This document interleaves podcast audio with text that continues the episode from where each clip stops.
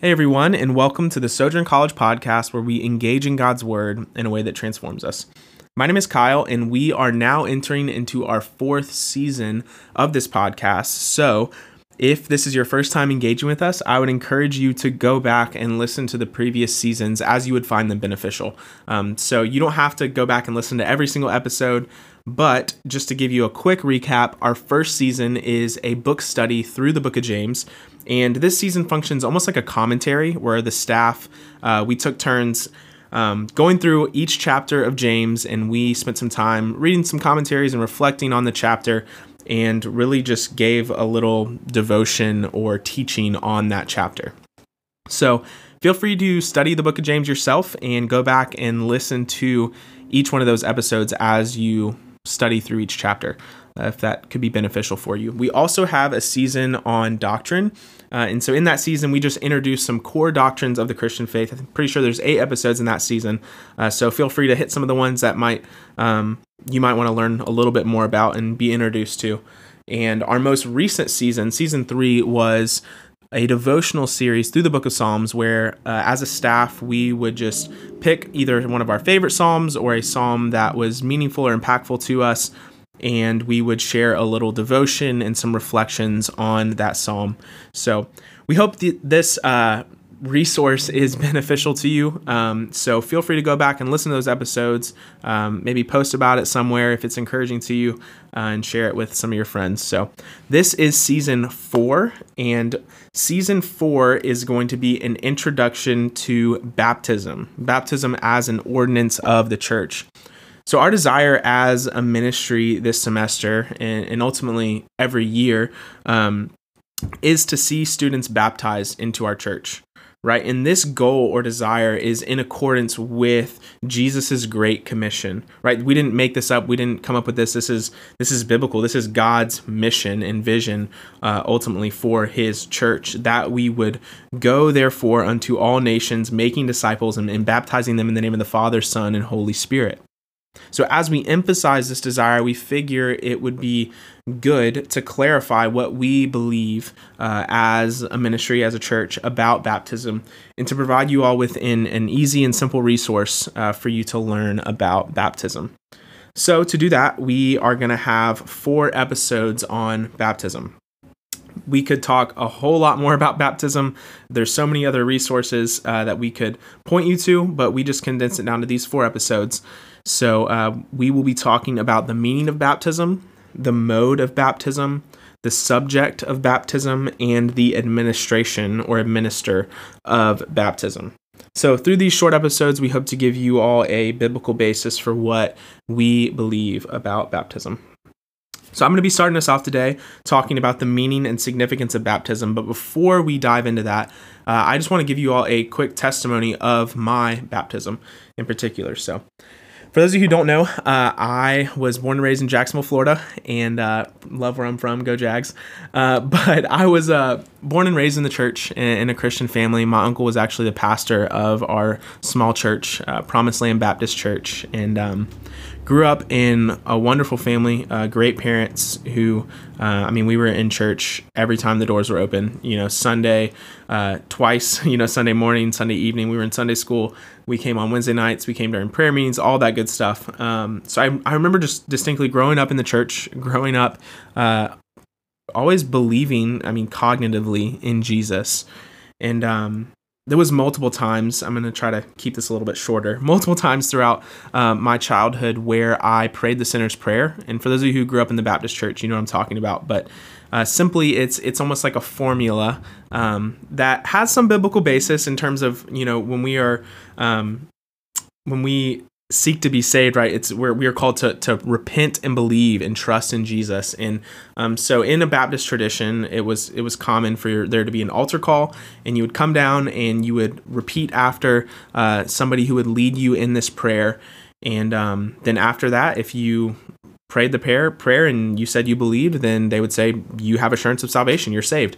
Um, so i actually prayed the sinner's prayer a couple times uh, three to be exact um, but one of the last times when I was 13, it was when uh, when I felt like it, it really stuck when I actually believed and I was uh, was um, really just saw my sin and saw my need for Jesus and responded in in faith and said, you know what, I I, believe this, I want this, I know that this is nothing I can earn or do on my own, uh, but I need Jesus, I need to be saved from my sin, and so it was at that point that I repented and and, and believed in Jesus.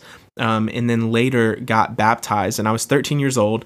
And um, i don't have a sadly i don't have a, a distinct memory. I, I wish um, as I studied baptism over the years and as I've grown in my faith and really understood the depth of the grace of God, I, I wish I would have known uh, just how much more meaningful and, and significant that um, act and step of obedience being baptism is. Um, but it was a, a, wonderful time to publicly profess my faith in in Jesus, and, and since then, um, I mean, and then I would began to be discipled and, and truly grew in my faith um, after after that time and after that moment. So um, the staff, as we as you listen to these episodes, you'll probably hear more about our our testimonies um, of being baptized. But uh, with that said, let's get started. So I will be starting us off today um, by talking about the meaning and significance of baptism. So first, just two little clarifying points. Um, there's historically been a strong difference of viewpoint on this doctrine in the church, um, even among Protestants who cooperate in the gospel together. And so, while this is a matter of importance, it's something that, that does matter uh, in ordinary church life. It is not something that should hinder us from working together for gospel efforts, right? And so you think about there are these different organizations called the Gospel Coalition, and that's where those who are who believe in infant baptism and believers baptism both cooperate together for the sake of making Jesus known among the nations and providing resources for churches and pastors. And so, um, this isn't something that should keep us from from cooperating um, in the gospel, or and it should not be a basis for division among uh, among believers. But it will lead to uh, just a differences of local body expression in the church. So um, we will be presenting the second point, clarifying point, is we are going to be presenting a Baptistic perspective of which we are convinced is the biblical position um, according to our understanding of Scripture. So we believe we're being faithful to the Scriptures. We humbly, um, you know, look at the Scripture and see um, this perspective that we're going to share. So, with that said, uh, let's get started. So, I have three uh, points to talk about the meaning and significance of baptism. There's so many different ways you could organize this and work through scripture to present the meaning and significance of baptism. Um, but I just want to do that by looking at baptism as an ordinance and not a sacrament, baptism as an outward sign of an inward work, and baptism as an act of obedience. So, first, baptism as an ordinance and not a sacrament. What do I mean by that? Um, and what I mean, ultimately, this point emphasizes that baptism is not a matter of salvation, right? It's not a means by which God kind of mediates his grace towards us. It's, it's not upon baptism that we are saved, right? So we believe that ultimately it is by grace through faith in Jesus Christ that we are saved, right? And a reference for that is Ephesians 2 8 and 9. Like ultimately, it is by the work of the Holy Spirit as we hear the gospel, He illuminates our hearts to see the love of God, to see the love of God in Christ Jesus. And then it is His kindness that leads us to repentance and belief as we are then brought from death to life and into communion with God, right? So, no physical work. Baptism doesn't do that right baptism doesn't make that happen it's there's nothing there's nothing in the water um I, I think pretty sure that's a song um, no, the song is "There's Something in the Water" by Carrie Underwood, but there's nothing in the water. There's nothing magical about the water. The water doesn't uh, save you. The water doesn't regenerate you. You are saved by grace, by the grace of God in Christ. His his your it's His unmerited favor and love towards you that is found in Jesus. And so, as you repent of your sin, as you trust and embrace Jesus, you are saved. You're not saved by baptism. Um, and so, the word sacrament, used in certain traditions in certain contexts, um, means that that as you participate in this, something is actually happening, right? And so, when we call baptism an ordinance, we are saying that it is was simply ordained by Jesus as a symbol to be administered after a person repents and believes in the gospel. Right? And so the difference of language here is important. The fact that baptism is an ordinance of the church. It was ordained by Jesus to be a symbol that represents something that God has done. And it itself is not salvific. It itself does not save and does not um, mediate God's grace to us. Right? And so this ultimately leads us to the next point. I pretty much already stated it is it is that baptism is an outward sign of an inward work. It's an outward sign of an inward work. Right. So in the previous point, I talked about how the inward work that has taken place, right? One, uh, a work of repentance and faith in Jesus brought about by the Holy Spirit, uh, opening our eyes to see who Jesus is and receiving his grace and his love by faith. So let's talk about now the meaning.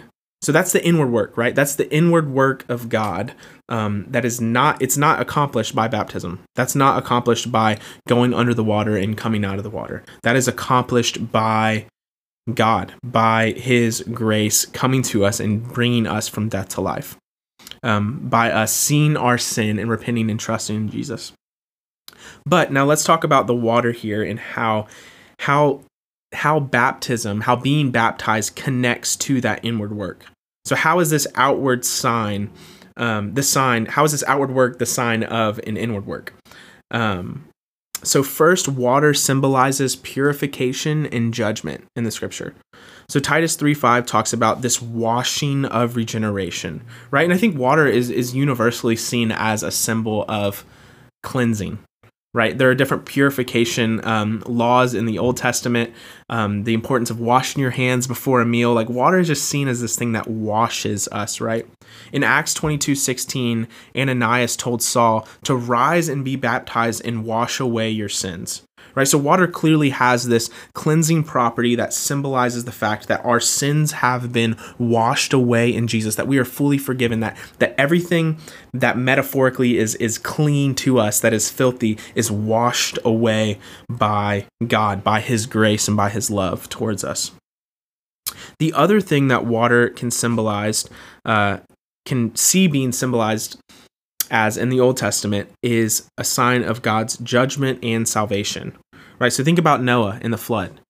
So the flood was an act of God's judgment against the sin of and corruption of people. Right? So the the murder, the hate, the the destruction, the the defamation of of God and his glory was ultimately judged and destroyed and ultimately renewed. And so we see that even in the midst of this judgment, there's salvation. That water symbolizes this. Think about Israel as they passed through the Red Sea, right? That was an act ultimately of judgment against, against the Egyptians who followed after them and ultimately were drowned. And it is an act of God's salvation and grace as the people were delivered through the water, through the sea. Then we see that Jonah, right? Jonah was thrown into the deep of the ocean, the deep of the water, and because, uh, and this was because of God's judgment against him um, for his disobedience and his rebellion. Which, which is ironic. His rebellion was ultimately to demonstrate God's grace, to present God's grace and mercy, um, and to call his people to repent. And he flees um, from God because of his hate uh, for the Ninevites.